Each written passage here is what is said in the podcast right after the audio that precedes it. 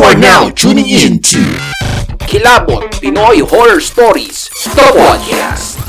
Sundays at 7 p.m. here on Spotify. Sa pagsapit ng gabi at pagbigkit ng iyong mga mata, lagi mong itatanong, ligtas ka ba?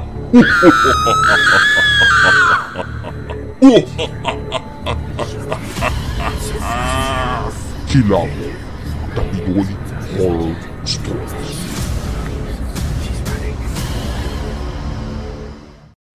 Ang episode na ito ay naglalaman ng mga kwentong totoo at karanasan ng mga individual.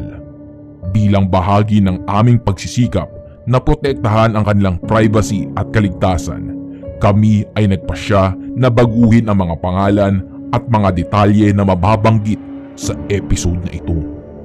Ang mga pagbabago ng pangalan ay naglalayong itaguyod ang pagiging sensitibo at paggalang sa mga taong sangkot sa kwentong ito. Gayunpaman, ang mga salaysay at mensahe ay nananatiling totoo at mahalagang pakinggan at mabahagi. Maraming salamat sa inyong pag-unawa. Narito na ang kwentong tampok natin ngayong araw.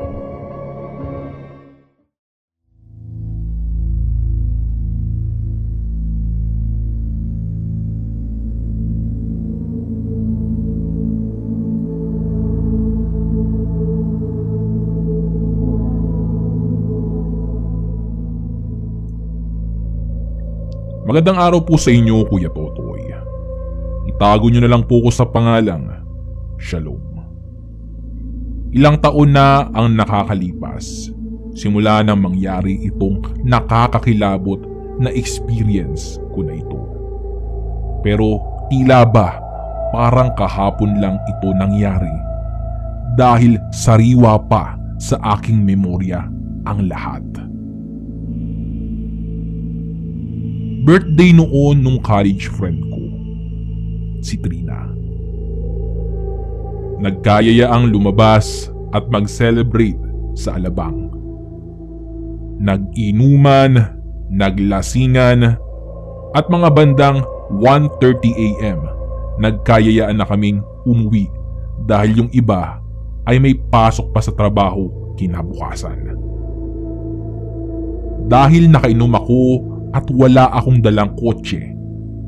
Tinext ko yung kapatid ko na si Aaron para sunduin ako. Yung isa kong kaibigan na itago na lang natin sa pangalang JJ ay may dalang sasakyan. Kung kaya naman, nagpresenta siya na isabay na ang iba naming mga kaibigan. Bale, anim na sila sa sasakyan. Niyaya nila ako na sumabay na lang sa kanila. Pero sinabi kong susunduin ako ng kapatid ko at hindi na rin kami magkakasya sa sasakyan. Alam ko namang masamang mag-drive ng nakainom. Pero alam ko rin naman na hindi naman ganoon kalasing si JJ. Kaya hinayaan ko na lang silang magpatuloy sa kanilang biyahe. Ngunit bago iyon, hinintay muna nilang dumating yung sunto ko para sabay-sabay na kaming bumiyahe dahil iisa lang rin naman ang dadaanan namin which is yung Daang Hari. Ang Daang Hari ang nagkokonekta sa Alabang at Bacoor, Cavite. Kung kaya naman marami ang dumadaan dito tuwing umaga. Pero iba ang sitwasyon ngayon. Madaling araw habang binabaybay namin ang daan, ay may nakita kaming stoplight kung kaya naman ay napatigil kami. Magkatabi lang yung sasakyan nila JJ at yung sasakyan ng kapatid ko. Binuksan ni JJ ang bintana at ambang may ikikwento ito. Guys, alam nyo ba na dito sa daang hari mayroong kababalaghan? Ooh, interesting. Sige na, JJ, kwento mo na. Ano ba yan? Pangbubuyo pa ni Trina. Sinang-ayunan rin ito ng iba pa naming kasama. Kung kaya naman, itinuloy ni JJ ang kanyang pagkikwento. Ganito kasi yan guys. Ang sabi-sabi sa kwento, yung mga naaaksidente dito sa daang hari ay may nakikitang kung anong elemento. Ito daw yung mga kaluluwang pagala-gala dito. Dahil bago pa ma-develop itong daanan na ito, ay maraming itinatapon na mga bangkay dito. Kadalasan, mga biktima ng rape, mga na-murder, o yung mga chinap-chap na katawan. Boo! Masyado kayong matatakotin, kitang-kita sa mga mukha nyo. oh. Uy, chill lang ba? Uwi na tayo, kwentuang lasing lang. Uy JJ, hindi magandang biro yung ganyan ha. Tigil mo na yan. Pagsasaway ko sa kanila. Maya-maya pa ay nag-green na ang ilaw. Nauuna na sa amin sila JJ. Pero tanaw pa rin namin sila dahil ilang metro lang naman ang layo nila mula sa amin. Napapreno bigla ng malakas ang kapatid ko. May matandang lalaki daw kasi na tumatawid. Ang bagal niya lumakad. Ang weird lang na may matanda pang gising ng ganitong oras. Hinintay namin siya na makalagpas. Noong matapat ang matanda sa harap ng kapatid ko, ay bigla itong tumingin sa amin. Siguro nagpapasalamat ito na pinatawid namin siya. Hindi ko na matanaw sila JJ at inaatake na rin ako ng aking amats kung kaya naman ay tuluyan na akong nakatulog. Naalimpungatan ako nang bigla akong tinawag ng aking kapatid. Ate, ate, ate. Paglingon ko sa kanya ay yung isang kamay niya ay nakahawak na sa rosaryo na nakasabit sa rear view mirror. Oh, ano ba yun, Aaron? Bakit ba? Ate, anong oras na ba? 2.30. 2.30 a.m. Tangina. Bakit ba? Ano ba yun? Sabihin mo kasi. Ate, kanina ka patulog. Halos mag-isa't kalahating oras na. Tapos 2.30 pa din. oh, ano ngayon? Kanina pa 2.30 ate. Kanina pa ako nagdadrive dito. Dapat nakauwi na tayo. Dapat nasa bahay na tayo ng ganitong oras. Pero, pero hindi. Nandito pa rin tayo sa daang hari. Pinaglalaruan yata tayo. Ha? Eh, baka naniligaw lang tayo. Kumalma ka. Gamitan mo ng Waze or ng Google Maps. Baka naniligaw lang tayo. Kalma lang. Ate, araw-araw akong dumadaan dito sa daang hari. Imposibleng maligaw pa ako dito. Putang ina! Napamura ng malakas si Aaron na tila ba may nakita sa rearview mirror. Dahan-dahan kong nilingon ang likuran. Expected ko may ibang sasakyan na humahabol sa amin. Pero iba ang nakita ko. Yung matanda kanina na tumatawid lang. Ngayon ay nasa backseat na namin. Nakangiti ito sa amin na abot tenga at ang kanyang mga mata ay tila luluwa na sa sobrang laki. Napatili ako pero walang boses na lumalabas. Umikit na lang ako at nagdasal. Yung kapatid ko naman ay panay mura pa din.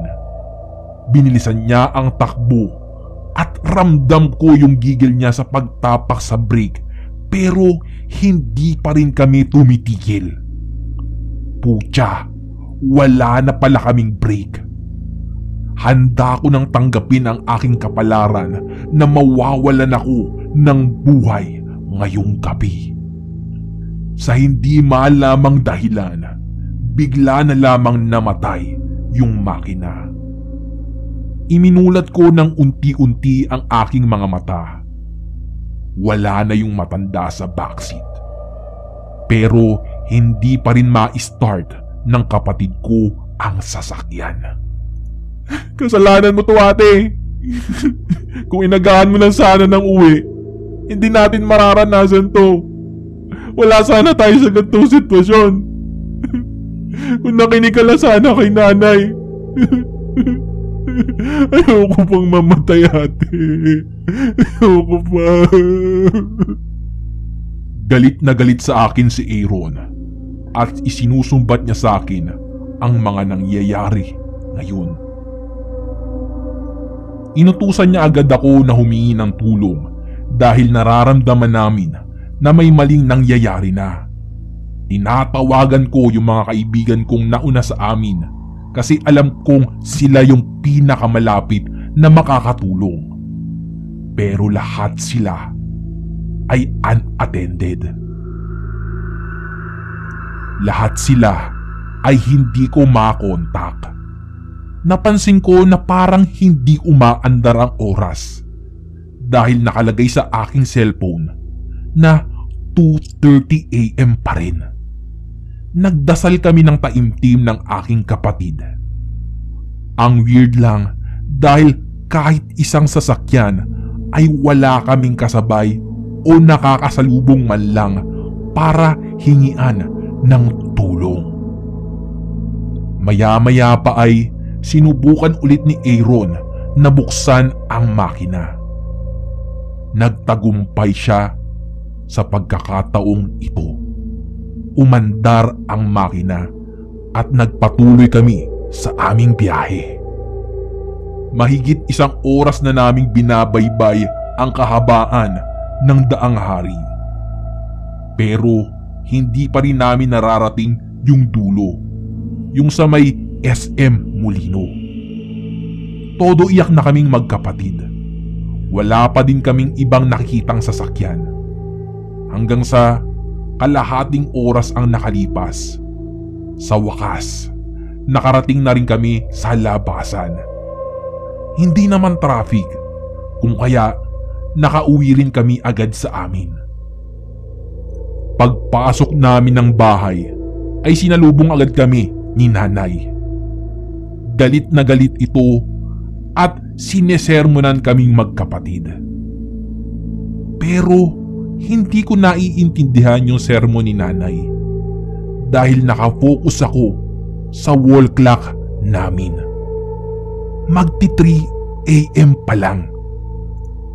Napahagulgol na lang ako sa harap ng aking nanay dahil hindi ko na alam kung ano ang aking mararamdaman. Pero mas nangingibabaw sa akin ang matinding kilabot. Sumagi rin sa aking isipan ang aking mga kaibigan. Iniisip na sana ay nakauwi sila ng ligtas. Si nanay naman ay natataranta na dahil dalawa na kaming magkapatid ang umiiyak. Kinwento namin sa kanya ang buong pangyayari sa daang hari. Pagkatapos nun ay nagsimula na rin siyang magkwento. Hindi na bago sa akin yung mga ganyang kwento. Alam nyo, bago pa i-develop yung lugar na yan, yung daang hari, marami na talagang itinatapo ng mga bangkay dyan.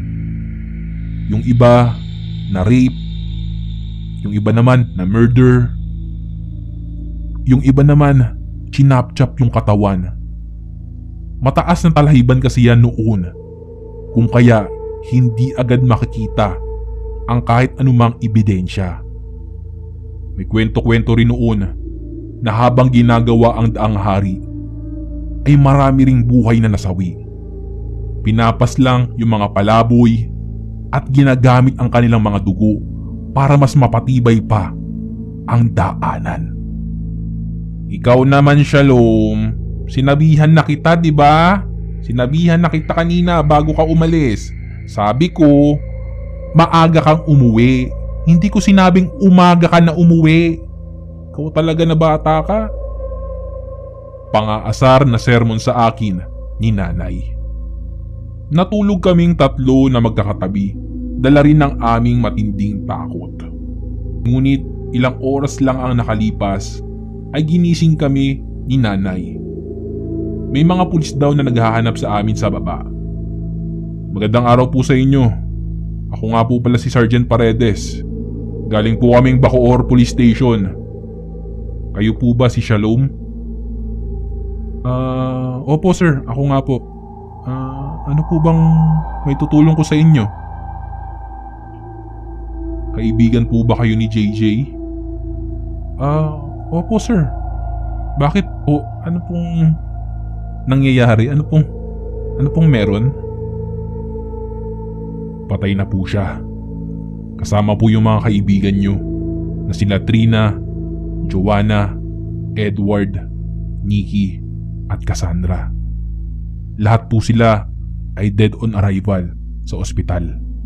Naaksidente po sila bandang 2.30 am habang binabaybay ang daang hari.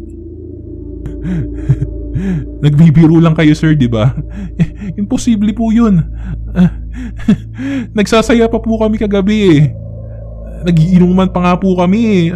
Birthday pa nga po ni Trina nun eh. Imposible po, baka nagkakamali lang kayo sir.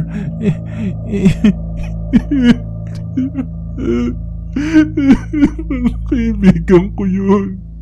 Kaibigan ko yun.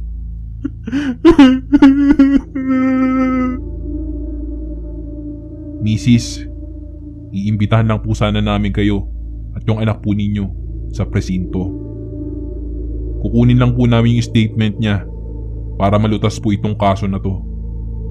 Sana po makipag-cooperate po kayo. Sinamahan ako ni nanay at ni Aaron sa presinto. Ikinwento ko ang lahat ng nangyari. Simula noong mga oras na nagpa-party kaming magkakaibigan hanggang sa binabaybay na naming magkakasama ang kahabaan ng daang hari. Hindi ko alam kung naniniwala sila sa ikinikwento ko. Kasi ang lumabas sa newspaper ay lasing daw ang mga kaibigan ko kung kaya na aksidente. Pinuntahan namin ni Aaron yung lugar ng aksidente. Nandun pa rin yung kotse nila. Yuping-yupi at napaka-imposibleng makasurvive pa ang mga nakasakay rito. Nalulungkot pa rin ako magpahanggang ngayon. Isang gabi ng kasiyahan na uwi sa malagim na trahedya. Isa pa sa ikinakalungkot ko ay kamakailan lang mayroon na namang magkakaibigang na aksidente sa daang hari. Lahat sila ay namatay rin. Sa totoo lang Kuya Totoy, iniisip ko kung iniligtas ba kami ng matandang iyon o may balak rin siyang patayin kami at hindi lang siya nagtagumpay. Ang malinaw lang sa akin ay wala na ang mga matatalik kong kaibigan. Hanggang dito na lang po ang aking kwento. Maraming salamat po, Kuya Totoy. Inyong napakinggan ang tampok nating kwentong katatakutan ngayong araw dito sa Kilabot Pinoy Horror Stories. Kung ikaw mismo ay mayroong nakakapanindig balahibong kwento, maaari mo yang ipadala sa aming Facebook page. I-search lang ang Kilabot Pinoy Horror Stories. O pwede rin sa pamamagitan ng email sa kilabotstories2021 at gmail.com. Huwag mo na rin kalimutan i-click ang follow button at notification bell sa Spotify para updated ka sa mga bagong episodes. Mag-subscribe na rin kayo sa ating YouTube channel. I-search lang ang Kuya Totoy Kilabot dahil doon tayo madalas na nag-upload ng ating mga stories. Hanggang sa susunod na kwentuhan, mga repakol. Paalam!